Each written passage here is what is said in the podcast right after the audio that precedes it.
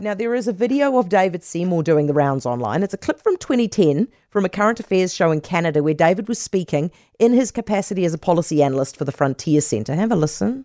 Uh, and that's why uh, you can play ice hockey in Auckland, New Zealand. Uh, you can play rugby uh, in Calgary, Alberta, basically because a wide range of people can quickly uh, move around the city. Okay, well, obviously something changed. Hey, well, the normal David Seymour is back with us right now. David. Hey, Hoser. what was what was going on with that accent? Were you putting that on?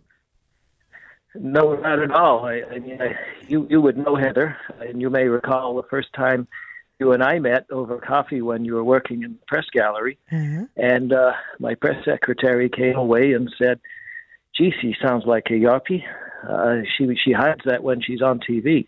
Uh, so I guess we all change our accent to be understood, right? When you're in another country. Did your did your press secretary say that that I sounded like a South African?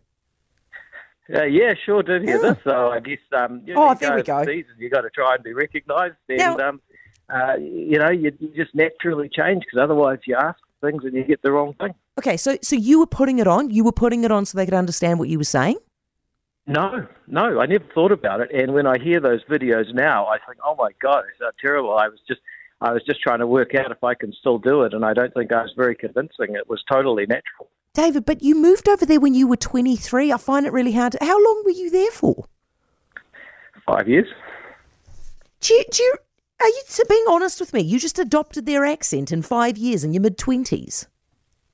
Yeah, some people are just very pliant. It's interesting. I, I know people that have lived outside their home country for 30 years and are still, their accent is still thick as, as anything.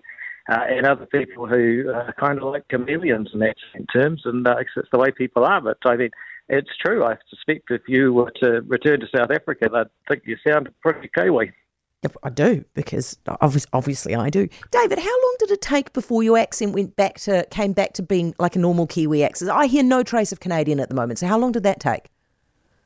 Uh, it seemed to take a matter of months because I I returned from there and and I stood for Parliament and Yeah. um, I figured you know I I might need to, to sound like the people I hope to vote for me and sadly the Canadian constituency in New Zealand is not that great.